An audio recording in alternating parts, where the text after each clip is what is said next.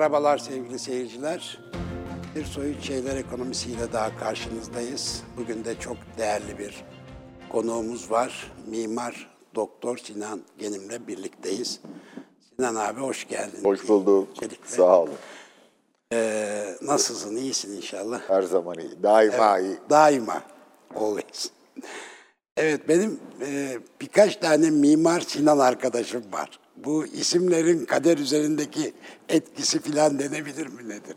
E, denilebilir. Benim adımı dedem koyuyor.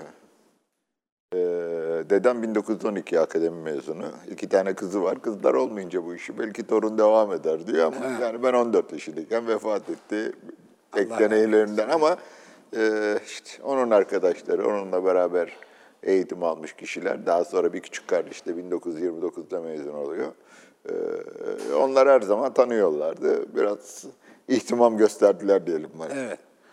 Ama abi senin aslında şeyin başka bir formasyonla başlıyorsun değil mi? Eğitim başka sonra Yani mimarlık. liseden mezun olunca bir sene mülkiye var ama bu iyi Allah'tan dedim ki bu bana göre iş değil. Erken tüydük. Vali olmaktan vazgeç. Vali bir- belki büyükelçi oluruz diye belki düşünüyorduk ama eh, yani daha, serbest meslek daha iyi. Ee, bence de öyle. Dünyanın her tarafında hüner... Keykavus'un bir kabusnamesi diye bir kitabı var. Evet. Orada diyor ki, hüner biriktirmek, güher biriktirmekten yani servet biriktirmekten daha iyidir. Yani bu, bu, bu mesleği dünyanın her tarafında yapabilirsin ama tabii kendi ülkende yapmanın getirdiği avantajları kullandık. Evet. Hüner kaybolmaz, güher kaybolabilir. Aynen. Güher eriyebilir de hüner seninle beraber Erimez, evet. yaşadığı müddetçe bir de hakkını kullanır, geliştirirsen devam eder. Evet. e, Sinan abi, Türkiye kamuoyu tanıyor seni zaten. Evet, teveccühün. Ben diyorum hani şöhretler çeşit çeşittir, kaliteli şöhretler vardır. Ben seni o kategoriye koyuyorum. Teşekkür ederim. Teveccühünüz. kategorisine. Evet, e, Sinan abi, ben abi diye hitap ediyorum. Estağfurullah rica ederim. O, yani, Konuklarımızla o, o samimiyetle Tamam, var. sohbet ediyoruz. Ee, Sinan abi Türkiye'nin e, önemli mimarlarından biri. Hem e, çizen hem yazan mimarlarından, düşünen ve yazan. Yani buna gelecek karar verir ya. Yo bugünden karar verebiliriz. Görüyoruz işte abi. E, bu yapılar, yaptığın yapılar hala 100 sene, 200 sene sonra kullanılıyor ve insanları mutlu ediyorsa o zaman bir insana mimar denir yani. O öyle. zaman- Peki. Ama o zaman abi şunu sorayım ben. 200 senelik yap, yapı yapılıyor mu şimdi? Yapılıyor. Yapılıyor. Yani zaten hepsi onarım görecek. Yani onarım görmeden bir yapının bir kere yapıldım sonsuza kadar devam etmesi diye mümkün değil. Yani biz niye her gün sabahleyin tıraş oluyoruz, işte, eli tırnağımızı kesiyoruz, duş alıyoruz falan yani bir bırak 15 gün yaklaşılmaz. Tabii e, masif yapıların bir avantajı var. Hani tarihin bize Evet, emanet ettiği yani Tabii. bin yıl, 1500 yıl. Ama bugünkü yapıların Çok fonksiyonlu yani şöyle malzeme değişikliği özellikle herhalde. çok karmaşık malzemeleri var. Zaten mimariyi büyük oranda belirleyen bağlama ve birleştirme tekniklerinin gelişmesidir. Üç aşağı beş yukarı yani betonu bak ki betonu da 2000 buzdolabı diye 2000 senedir yani Roma'daki mesela Pantheon'un çatısı dökme betondur. 2000 senedir kullanılır. 2000 senedir de o yapı içindeki demir paslanıyor. Beton Ermeni'nin ömrü nedir diyorlar ama mesela ben e, şeyde e, Eminönü'nde Aşır Efendi'de Deutsche Orient Han vardır. Deutsche e, Germanya Han bugünkü adı. 1902'de yapılmış. E, 1996-97'de restorasyonunu yaparken tahkik ettirdim. Beton 270 çıktı. Biz beton 240'tan itibaren bugünkü deprem şeylerinde bazı şeyleri değiştirdiler ama gayet sağlam. Altı katlı bir yapı yani böyle bir şey söylemek doğru değil. Evet. Takviye edilir, şu yapılır, bu yapılır. Sadece Bu- mesele beton da değil de yani aslında İçilikte, şöyle diyorum ya, malzemede. kaplama. Yani E, Dış kaplamasını çok çeşitli şeylerde bugün çok değişik malzemeler var. Yani kaplama ve bu malzemelerin yeni kullanılan malzemelerin ne kadar bir ömrünün olduğunu daha bilmiyoruz. Elbet bir ama şimdi taşa da baktığın zaman yani küfeki taşı işte Süleymaniye'de, e, Şehzade'de veya o dönemin veya işte Sultanahmet Camii'nde çok uzun müddet dayanıyor. Ama onun içinde bir damarı oluyor, bir şey geliyor. Daha kalsiyum karbonatı daha gevşek taş eriyor. Onu söküyorsun. Yerine eskiden çürütme denirdi buna. Onu sökerler yerine başka bir taş koyarlardı. Tuğlanın da eğer açık havadaysa yani bizim gibi üstelik de donun olduğu bir şey dedi. Su emmesi fazladır tabii bunlar suya haris malzemelerdir. E, emiyor sonra don olduğu zaman o su genleşince içinde patlıyor. Malzeme böyle bir şey yani bir elbette bir şey değil. Piramit şey e, Mısır'daki piramitler gibi çok monumental. Ama onlara yapı demek de ne derecede mümkün? İç mekanları yok yani tamamen seyirlik ve güç gösterisi için yapılmış yapılar. Taç Mahal mesela öyledir. Taç Mahal dışarıdan mükemmel gözükür. İçindeki şeyler, hacimleri çok ufaktır. Çok ağır bir kitlesi vardır. Bizim camilere falan benzemez içinde o kadar. Geniş büyük mekanlar yoktur. Yani biraz da bunların planlaması, planına bakmak lazım. İnsan yaşantısı. Fonksiyon. Fonksiyon. İnsan yaşantısına ne, ne şekilde katkıda bulunuyor? Evet, piramitlerin insan yani piram, firavunların ölümünde katkıları olmuş biraz işte mezarlar. Ee, işte yani herkesin iddiası vardır biliyorsun. Öldükten sonra da yani bir şekilde yaşam, tekrar bir yaşam şeyi hiç olmazsa isminin yaşaması. Evet. Ee, tabii yani e, malzemenin ömrüyle sınırlı ama belli bir şeyde insanlar değer verdiği yapıları yine de korumak için. Tabii tamir ederek, Yani tamir bakarak ederek, geliyor. evet. Malzemeden çok. O zaman kısıtlı bir, tabii ahşabın ömrü yok. Ahşap. Evet, ahşap. E, tabii şartlara karşı e, daha dayanıksız. Ahşabın bazıları çok uzun süre dayanabiliyor ama Var öyle 2000 sene evvel Vitruvius diyor ki işte vadilerin kuzeye bakan yamaçlarında daha sert ağaçlar oluşur. Güneye bakan yamaçlarında güneş aldıkları için daha işte bunlar diyor e, sonbahardan sonra içindeki öz suyu azaldığı zaman kesilmelidir, kurutulmalıdır. Yani biraz da hem malzemenin hazırlanış ve elde ediliş tekniği hem de o malzemenin bağlama ve birleştirme, birbirleriyle olan münasebetleri, nasıl bağlanıyor, nasıl geçiliyor, o biraz da bir malzemenin uzun süre dayanması veya günümüze kadar erişmesi pek çok malzemenin ustalık teknikleriyle ilgili. Hele bizim gibi deprem bölgelerinde yapılar sallanıyor, bazıları ayakta kalıyor, bazıları kalmıyor. Ama her mimar da herhalde geleceğe bir şey, e, bir eser bırakıyorum. E, hırslı e, insanlar. değil mi? Hırslı insanlar. Evet. Yani hırslı olmazsa zaten böyle bir şey kafanda bir şey tasarlıyorsun. Onu kağıda döküyorsun. Sonra bekliyorsun ki senin tasarladığın şekilde yapması için. Yani ben her zaman şunu söylerim. Bir ressam daha kolayca kendini ifade edebilir. Bir tablodur, boya olmadı. işte bir daha üstünü boyar, bir resim daha yapabilir ama senin öyle bir şeyin yok. Öyle bir şansın yok. Heykeltıraş da küçük bir şey yapabilir. Pek çok sanatçı da ama senin öyle bir şansın yok. Bir de uzun bir uzun bir süreci var. Tabii. İki senede, üç senede öyle büyük bir yapılar. Olmadı bu deyip adam Aa, kaldırıp böyle bir şansı yok. Ne diyorsun adam o kadar para yatırmış oraya yani pek çok geçmişte kellesiyle bu işi ödeyen insanlar var yani yaptığın iş ne rezilliktir diye.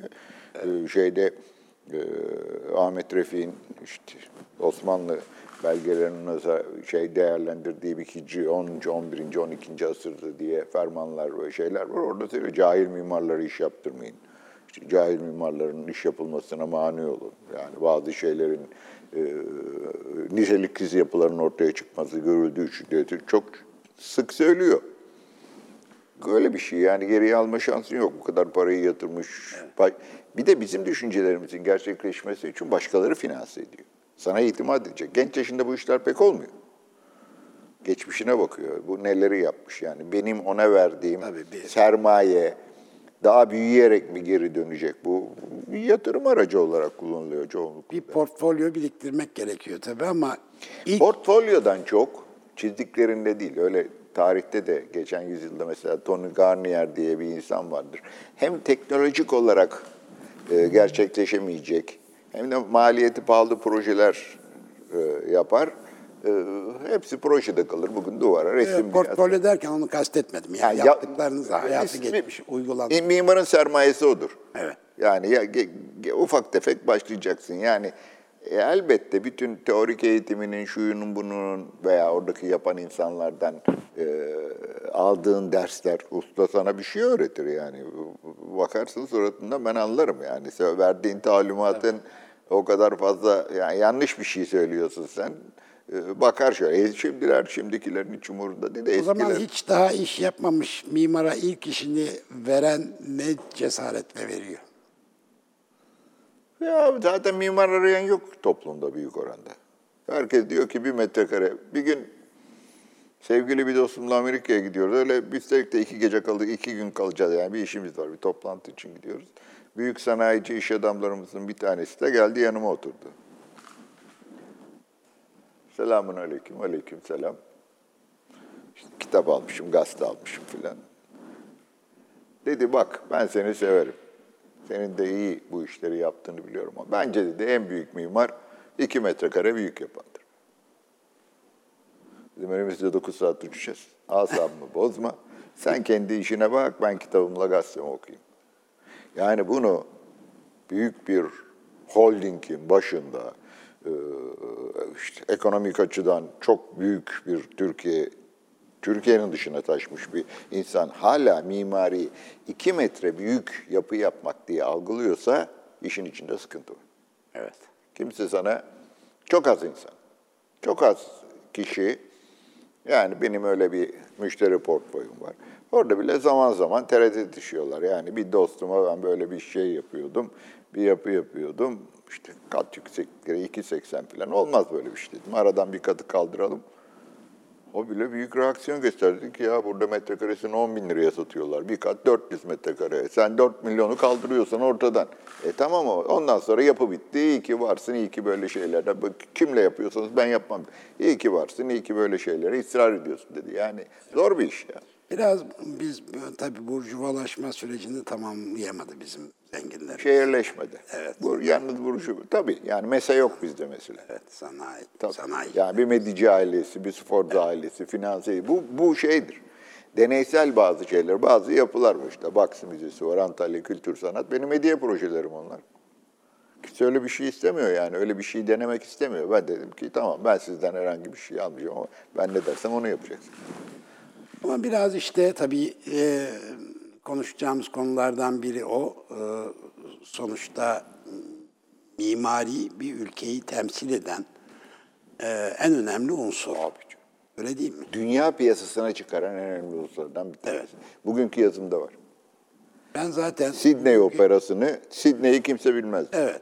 Hiç Sydney, Sydney nerede diye. Ama bir tane Hudson'un opera binası, o dalgalar gibi. Denize doğru uzanan dalgalar. Evet. Bugün o fotoğrafı göster, adam ne Avustralya'yı biliyor, aa burası Sydney diyor. Veya Eiffel Kulesi. Değil mi? Eyfel'i görünce herkes. Veya şey, e, Hürriyet Anıtı. Hürriyet Anıtı, ha burası New York diyor. Başka bir şey göstermeye lüzum yok.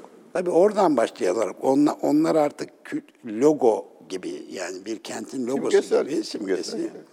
Ama e, kamu binalarından sivil mimariye kadar her şey şehrin sonuçta ruhunu yansıtan şeyler. Bugün Olması aslında gerekir. O, e, evet yansıtması gereken. Bugün aslında biraz onu tüm dünya kaybetti e, diye düşünüyorum. ben. Globalleşme aynı şey yani etki altında kalıyor. Şimdi bilgisayarında senin e, İngilizce program var. Yani. İngiliz, Anglo-Sakson mantığıyla yapılmış program var. Evet, Uymadı mesela Fransız mantığıyla, Alman mantığıyla program yapamadı. evet. Bu tabii bir kültürel egemenlik durumu söz konusu Hegemonya ama, var. e, buna karşılık buna karşılık ne yapılabilir? Nasıl Bizim özgür- çok şey yapabileceğimizi düşünüyorum ben. Bir çünkü işte gördük Göbekli Köpe bütün tarih değişiyor. Evet.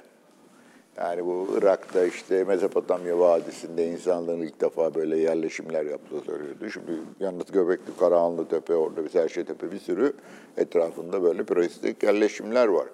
Ama biz bunu mesela yeteri kadar anlatabilmiş değiliz. Kendi kendimize propaganda yapmanın hiçbir anlamı yok. Üstelik de yalnız bunlar değil, onların çevresinde Michelin yıldızlı, her aradığımı bulabileceğim çok sayıda lokantanın olması lazım. Doğru dürüst 5 yıldızlı veya 3 yıldızlı. Mesela bugün İtalya'da ve Fransa'da bir yıldızlı otel bile belirli bir standarta sahiptir. Temizdir, şudur, budur. Resepsiyon yoktur. İşte sana bir şifre verir. Kapıdan şifreyi şifrelersin. Oradan... Bunları altyapı olarak hizmetler sektörünü geliştirmemiz lazım. Ben onu çok sıkça söylüyorum. Çünkü Türkiye Cumhuriyeti'nin nüfusu genç. Bütün bu insanlara kamuda, belediyelerde iş bulmak mümkün değil. Bunu hizmetler sektörüyle absorbe etmek gerekli. Bu defa devlete çok sayıda adam aldığın zaman devletin işi yürümüyor. Herkes birbirine emaretliyor işi. Çok kalabalık. Kalabalık içinde iş çözmek mümkün. Ben kendi şantiyelerime bakarım. Benim şantiyemde böyle bir iki tane kulağıma dedikodu gelirse adam tasfiye ederim. Dedikodu yaptığı için değil. Orada fazla adam var. Dedikodu yapacak işinden dedikodu yapacak bir zamanı var. Halbuki işinle meşgul olsa ne dedikodu yapmak? Anasından emdiği süt burnundan gelir insanın bir şantiyede. Demek ki diyorum burada fazlalık var. Şimdi böyle bir şey yani Türkiye'de coğrafyasında, etnografyasında o kadar çok değişik kültür var ki. Üç semavi din var, İbrahimi dinler. Ondan sonra daha şey hala e, Mitraş Tapınağı bugün Londra'dakini buldular işte. O genellikle Roma ordusunun askerleri arasında şey yapılan bir yayılan bir din, inanç.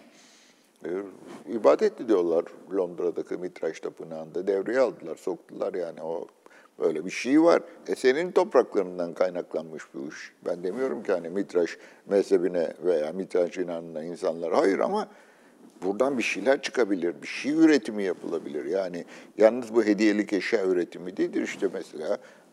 Demin konuşuyorduk değil mi? Oyun. Bilgisayar oyunları. Evet. Logolar.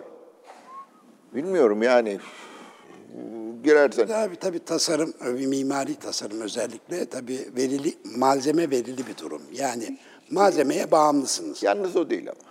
Tabii ki yalnız o değil ama e, Malzemeye bağlırsın, statiği var, aydınlatacaksın, muhakkak. ısıtacaksın, soğutacaksın, Muhakkak. deprem tedbiri alacaksın.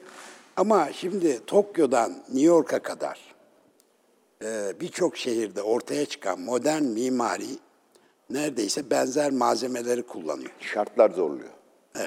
Yani başka bir şey yapamazsın. Tamam. Çok farklı bir şey yapmak mümkün değil. Belirli derken onu kastettim ben zaten. Belirli derken onu kastettim. Şimdi ortak malzemeyle özgün bir şey yapmak. Bu ne kadar mümkün? Çok Mümkün. katlı binada çok zor. Çünkü onun işte rüzgar tünellerinde deneylerini yapacaksın, malzemenin bağlantılarını yapacaksın. Orada çok farklı bir bina yaparsan, düşün şimdi İstanbul'da bir iki tane öyle bina görüyorum. Onun camını silmek bile maliyet açısından çok büyük. Ee, işte şeyin e, böyle bir kooperatif vardı. Ben de kooperatifin üyesiydim. Ee, şeyden işte Maslak'ın orada böyle bir siteden bir yer aldık. Ya benim oturacağım değil yani işte süresiz olsun da vergi çıkmasın, beş senesi de olsun satayım düşerken bir hanım kiraladı. Beni iki ay sonra davet etti. Gittim.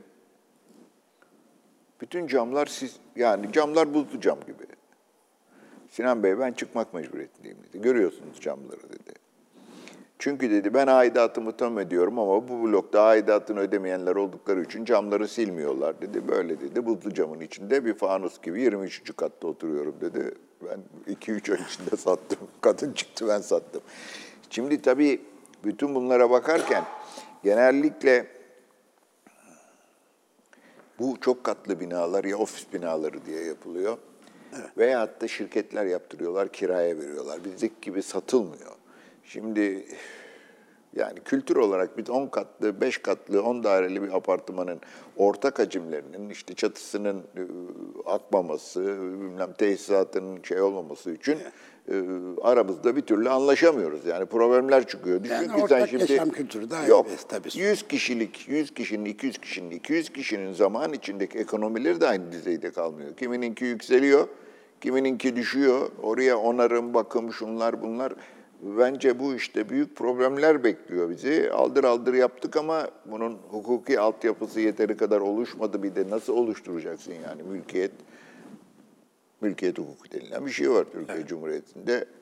Hani yazıyor şeyde de o yalnız oradaki şey e, mülkiyet yalnız da e, devletin mülkü değil yani adalet mülkün de oradaki mülk mülkiyet kavramında kapsayan bir mülk. Bilmiyorum yani bu biraz sıkıntı olacak. Az e, toprak kullanarak çok iskan elde etmek, e, sonuçta şehirlere yığışmak bu. Yok ama Selimciğim öyle bir şey, öyle bir şey yaptım, bir yazı yazmayı düşünüyorum. Mesela Almanya'da kilometre kare başına düşen nüfus sayısı bizim dört misimiz Almanya'ya yemyeşildir. Yani Türkiye'de Demek ki kilometre kareye 100 kişi düşüyor. Yani 700, 880 milyon lira, 100, 110 kişi düşüyor. Biz mevcut eski şehirlerin merkezlerinde veya hemen yakın çevre, bir de zor, yani İstanbul'u örnek alıyorsan, batıdaki şehircilik metotlarıyla veya batı şehirlerinin organizasyonlarıyla İstanbul'un şehircilik olarak çözmek mümkün değil. Çünkü İstanbul'un ortasından deniz geçiyor. Böyle 20 metre, 30 metrelik bir nehir değil. En dar yeri 700 metre. İçine giriyor Haliç gibi. Bu sefer sen etrafında böyle bir ring hattı yapman mümkün değil. İşte iki köprüyle, kuzeye doğru üç köprüyle yapıldı. Ama güneyde Marmara Denizi'ni nasıl geçeceksin, o hattı bağlayacaksın. Bu defa ne oluyor? Çok erken dönemlerden itibaren şehrin aktarma yeri Eminönü ile Karaköy. Cumhuriyet döneminde o Beşiktaş'la Kabataş eklendi.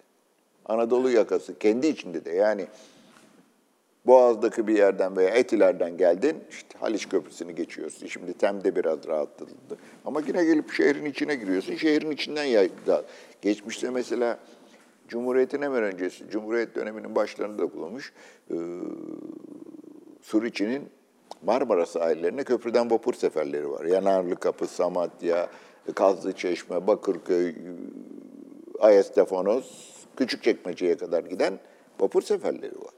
Peki Sinan abi İstanbul'u ikinci bölümde biraz daha geniş konuşuruz.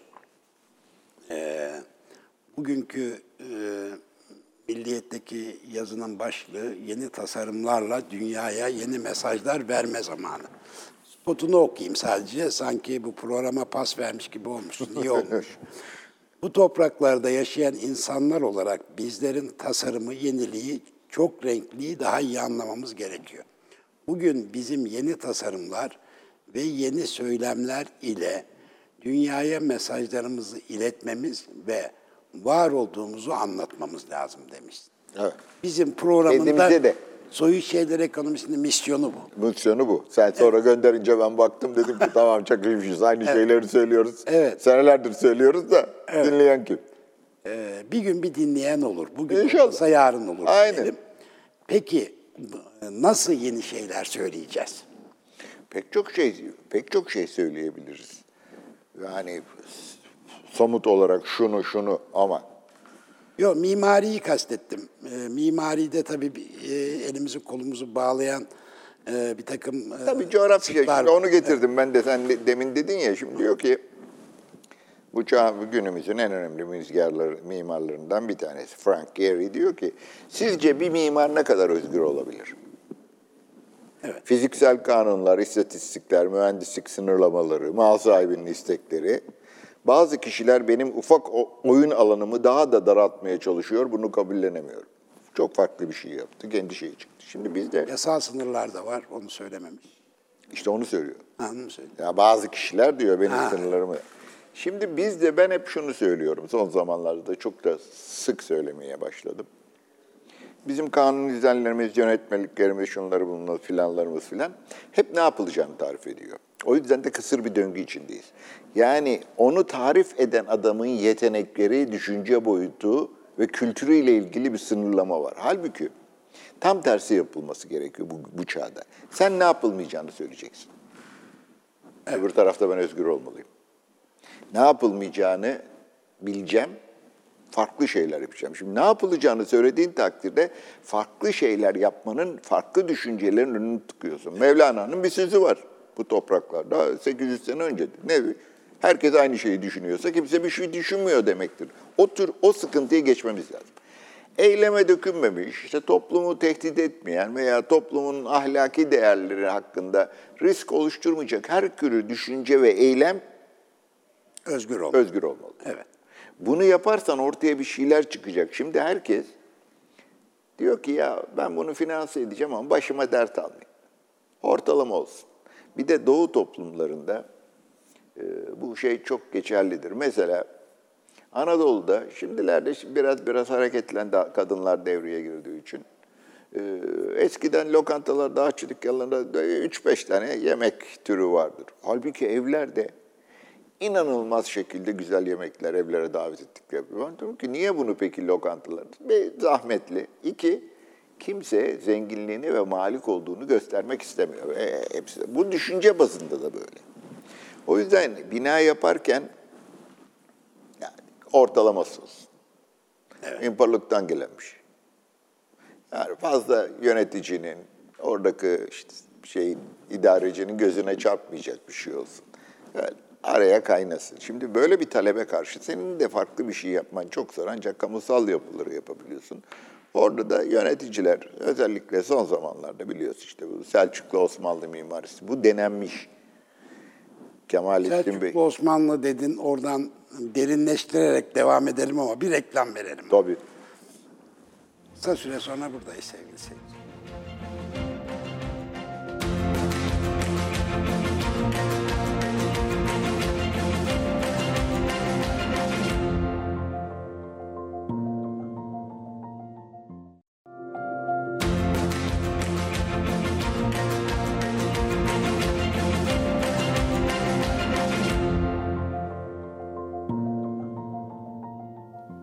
Tekrar merhabalar sevgili seyirciler. Mimar Sinan Genim'le sohbetimize devam ediyoruz. Tam e, ilk bölümün sonunda Osmanlı Selçuklu dedin abi.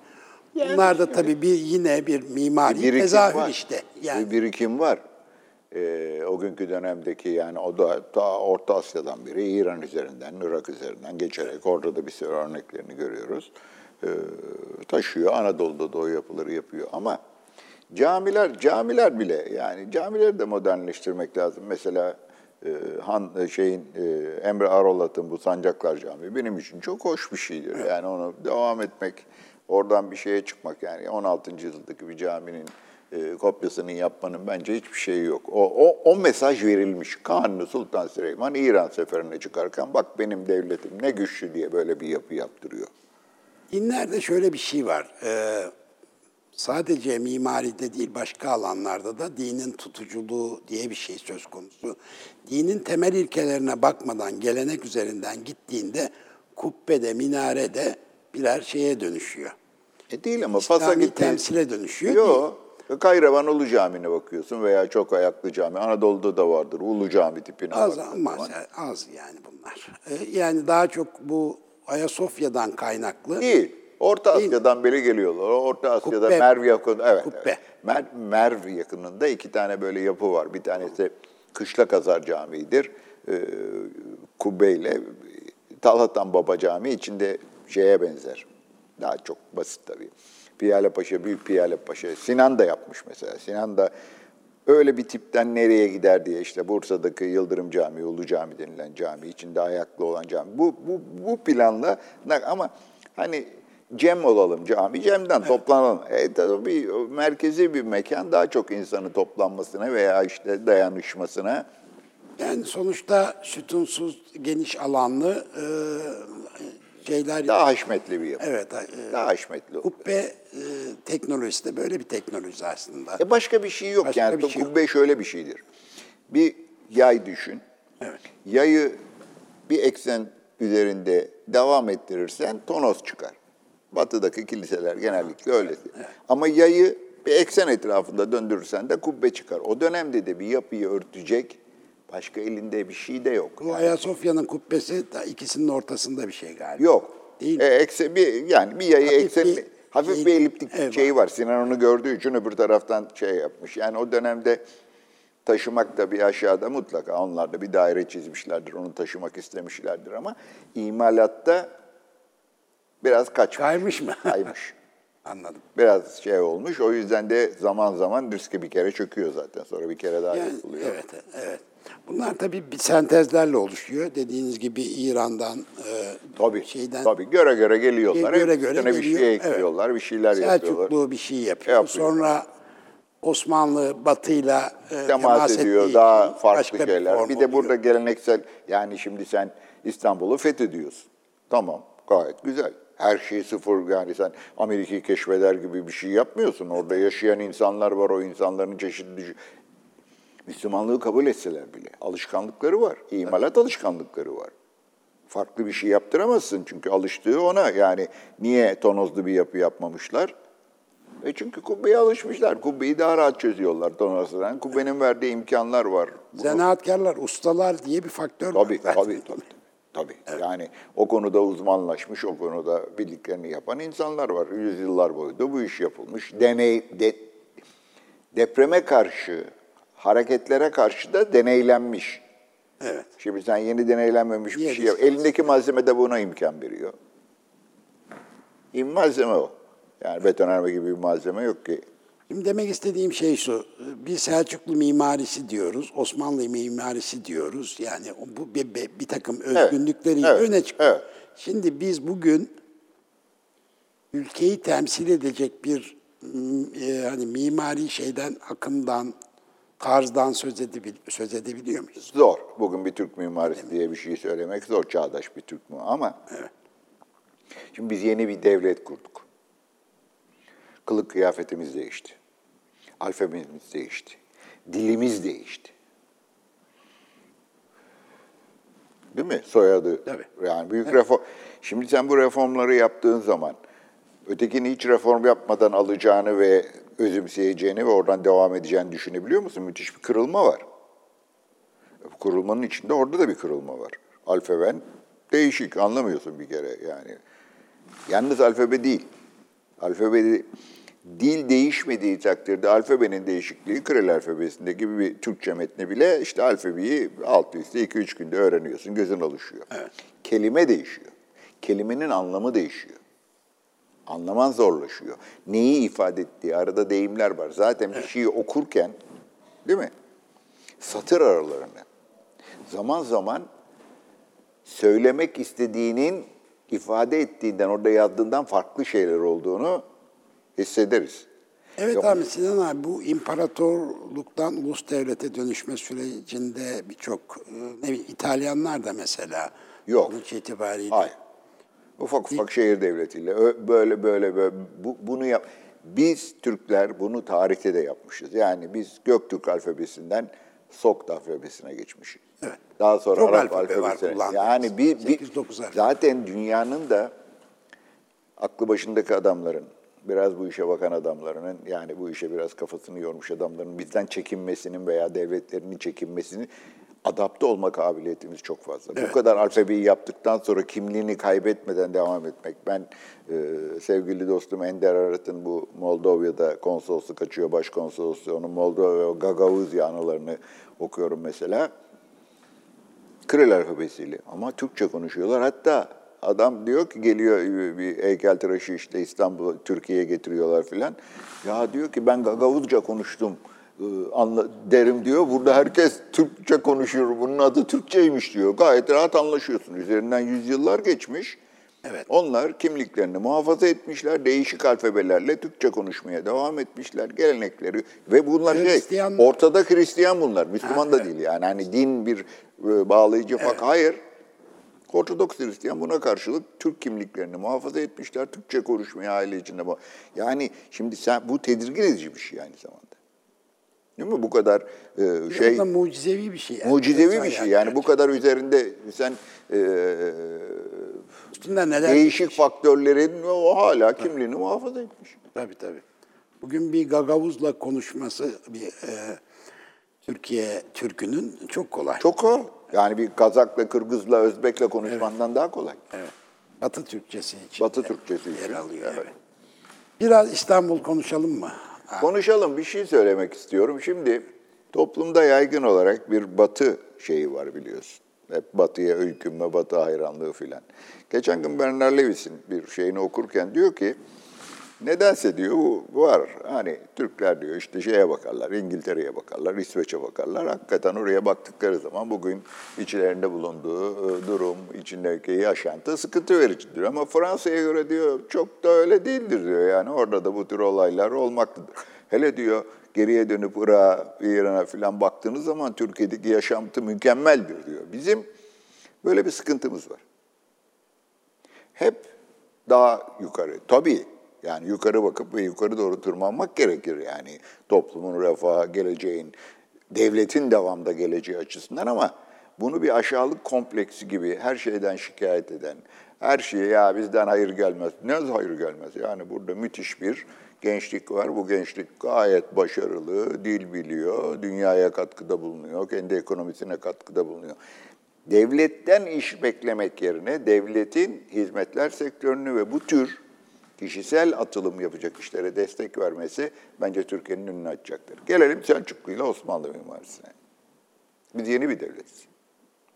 Elbet esinleneceğiz. Yalnız ondan değil. Göbekli Tepe'den de esinleneceğiz.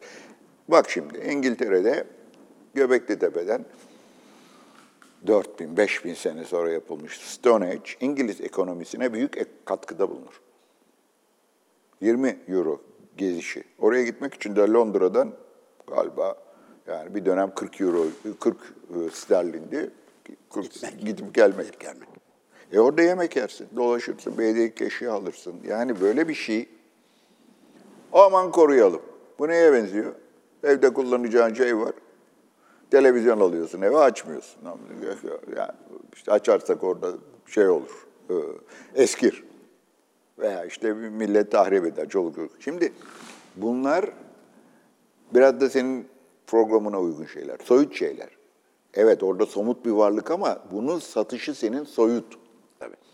Cumhuriyet'in hemen öncesinde Mimar Vedat Bey, Kemalettin Bey, Macit Bey bu anıtsal mimariden esinlenerek bir milli mimari yaratmaya Milli, biz ona e, mimarlık e, şeyinde, yani birinci milli mimarlık semineri deriz. Böyle ciddi çeşitli evet. vakıf anları, Ankara'daki bazı yapılar, İş Bankası, şu bu, Ziraat Bankası. Bakıyorlar çıkmaz bir sokak bu yani süslemeyle müslemeyle olacak iş değil. Daha böyle bir yeni bir malzeme var beton gibi. Bunu daha farklı kullanmak mümkün. İkinci Milli Mimari Semineri başlatıyor yaklaşık 30'larda. Kendi öğrencileriyle bir grup arkadaşı. Turgut Cansever de mesela onu bir miktar takip eder. Erkut Yener onu takip eder. Ee, ve dünyada üç tane literatüre girmiş konut tipinden bahsedilir. Bir tanesi Roma villalarıyla ama işte açık avlulu bunlar. Ortada peristil denilen avluları var. Bunu bugünkü şartlar içinde yapmak mümkün değil. Yani iklim şartları, şunlar bunlar, e, insanların konfor ihtiyacı, beklentileri o yani tarihe karışmış evet. artık. E, şey olarak belki esinlenmek için. Diğeri Çin-Japon evi. Hafif malzemeyle yapılmış da tek katlı, çok katlı pek fazla yok. Diğeri de Türk evidir. Müthiş ışıklı, aydınlık, alt katı topografyanın ve zeminin verdiği özelliklere uygun üst katında dikdörtgen ve kare odalarla, çıkmalarla, sokağa hakim şudur budur. Bundan da hareketle bir şeylere gidilir ama çok katlı bina yapmak maksimum üç katlı. Hadi hadi bilemedin çatısıyla beraber dört katlı. Alçak çakılı, geniş saçaklı. Çünkü cam yok. Bu defa geniş saçaklar yapıyorlar ki işte rüzgardan, rüzgardan, e, yağmurdan kepenkleri kışın kapatıyorlar. Zaten üst katında oturmazlar genellikle. Bir ara kat vardır. Daha konforludur, ısınır filan. Şimdi buradan bir yere gitmek mümkün ama talep yok. İkincisi de mesela İstanbul için düşün. Bu arayışlar yine de güzel arayışlar.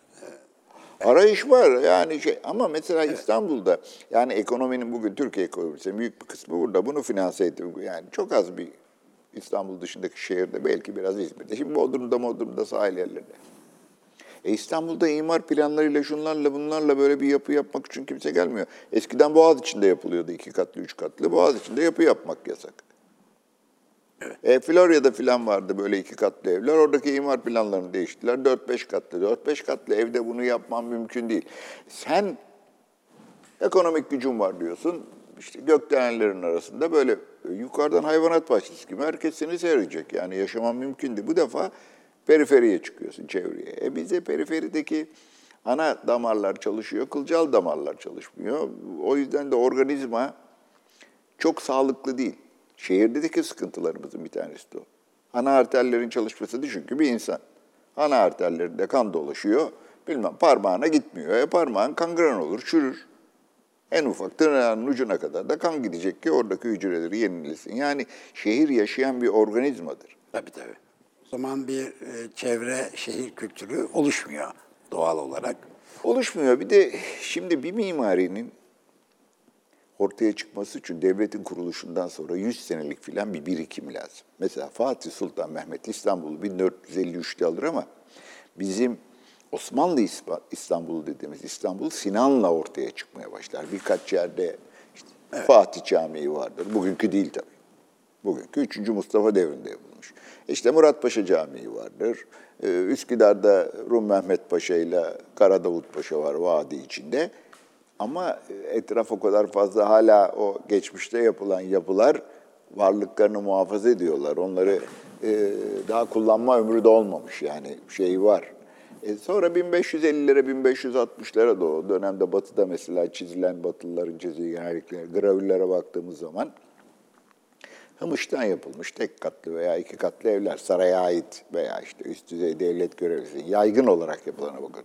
Sonra mesela 18. yüzyılın başından itibaren hem sarayın hem özel sektörün yaptığı işte bugüne erişen Amcazade Hüseyin Paşa Yalısı hoş yalnız divan veya biraz geç tarihli olması gerek olmasıyla beraber Kavafyan evi, Bursa'da Yenişehir'de Şemaki evi, işte Birgi'de Çakır Ağa Konağı, Balkanlarda çok var. Mesela Arnavutluk'ta, Jirokastro'da. Müthiş. Ve bu evlerin, hayır, Filibe'de de öyle mesela, cepheleri de süslü. Yani şöyle bir şey var. Sokağı da şenlendiriyor. Ben mimarın tarif ederken çoğunlukla şenlendirici diye tarif ederim.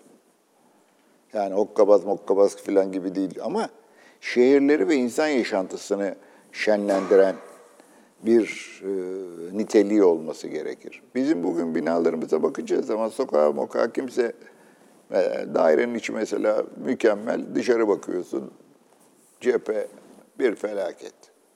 Niye? Gözükmek istemediği için mi?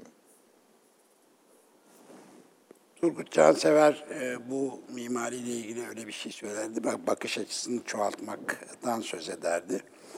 Bu e, bulvar tipi yapılaşmanın aslında tek perspektife mahkum ettiğini, sakinlerini ama Türk evinde her tarafa açık. Tabii bahçeye doğru, hele bahçeye doğru o Muğla'nın sabırhanesinde öyle evler vardı bahçeye doğru. Evet. Yani kendi içinde sokağa doğru kapalı ama bahçeye. E, sokakla ev arasında bir bahçe mahremiyet alanı Var, var. var, Ee, var. muhakkak. Batı'da da var bu. Batı evinde de öyle şey yapamazsın.